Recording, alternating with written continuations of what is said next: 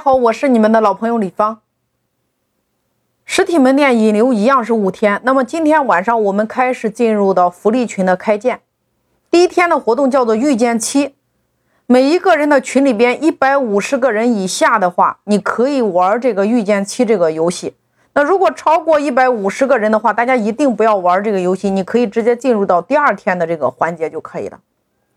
那今天六点半的时候你开建的这个福利群，你要把那些刷了数字要参加这个福利群活动这群友通通邀请入你的这个群里边。然后你晚上是八点半开始的话，那你一样的你要一对一的去群发这个活动预告，在群里边你也需要发这个活动群预告，然后还有群友须知，比如说这七天的一二三四五六七这七条内容你要发在群里边。所以大家一定要明白，你有多少的执行力，你就会有多少的业绩。我给大家解析一遍这个活动里边，我们为什么每天需要设置三到四个名额，就是中奖的名额。如果设置十个的话，大家肯定聊不过来。所以说，你设置一般一天设置三到四个的话，你可以保证就是你的团队可以一对一的私聊。是不是建立信任之后，如果你不沟通，你没有信任，那对方即使是中奖了，他一样不会来领，你导流不到线下的，能明白吗？所以说设置三到四个，你的员工刚好有时间。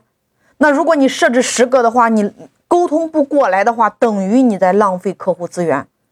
所以这个流程其实就是群内是不是抽奖了，线上然后你看今天晚上是不是抽奖了，抽奖完了是不是第二天就是明天是不是一对一的聊天，明天五点半之前你的员工要把这个聊的一对一聊的内容要发在你们总指挥群里边。一对一聊天其实它的目的是为了增加双方的信任，促进感情，然后对方才会来店里领奖，接下来才会裂变。所以这是一个流程，这是一个过程，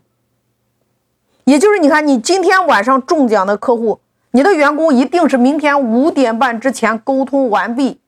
发在你的总指挥群里边，大家一起来学习，看看对方聊的有什么值得改进的地方。如果你给对方没有感情的话，他凭什么跟你裂变？如果你不跟进，你不沟通，没有信任关系的话，你的奖品，我告诉大家，你根本送不出去。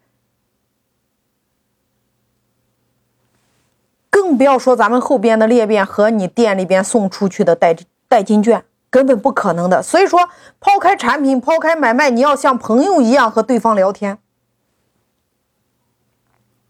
今天晚上凡是中奖的这个客户，大家一定要明天五点半之前沟通，一对一的聊。约到后天或者说大后天来你的店里边领取这个实物类奖品。那么在这个预见期这个活动里边，它中间有一个小小的环节叫做米兰餐厅的老板发错了一个红包，其实在这个地方是故意发错的，将错就错，是不是顺道收了一个秘书？一波下来，每一天你都能收三到五个秘书呀，因为你忙不过来就有人帮你啊，大家一定要明白。你看，透过两个实物类奖，你是不是把群里边的陌生的群友导流到店内了？他和你过去搞活动有区别吗？和你过去送礼物的方式有区别吗？你以为人家在乎的你是你那个礼物吗？其实就是一个开心，认可吗？他是不是透过自己的劳动获得了这个礼品？这就是群里边的粘性呀。社群其实不在乎于对错，它关键在于好玩，然后你们一对一建立信任。所以说这个游戏的极限是一百五十个人以上的，你千万不要玩这个游戏。你在玩的过程一定是一台电脑加你一部手机，因为中间今天这个活动它就是一个激活，因为大家手机微信里边太多的群，你今天的任务就是激活。但是如果你人数一百五十个人以上的话，你用这个游戏的话，你瞬间能把手机把对方的手机全都卡死。所以说人数是有限制的，大家一定要明白。那么在后天你的这个群友他中奖之后，你你比如说明天你沟通完了之后，后天他需要进店，在这个地方大家就要明白了，他中奖了之后你店里是不是还有一个一百九十八元的保温杯，他可以加三十元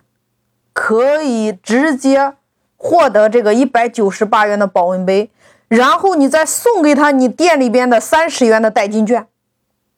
相当于这个保温杯它是白得的，明白吗？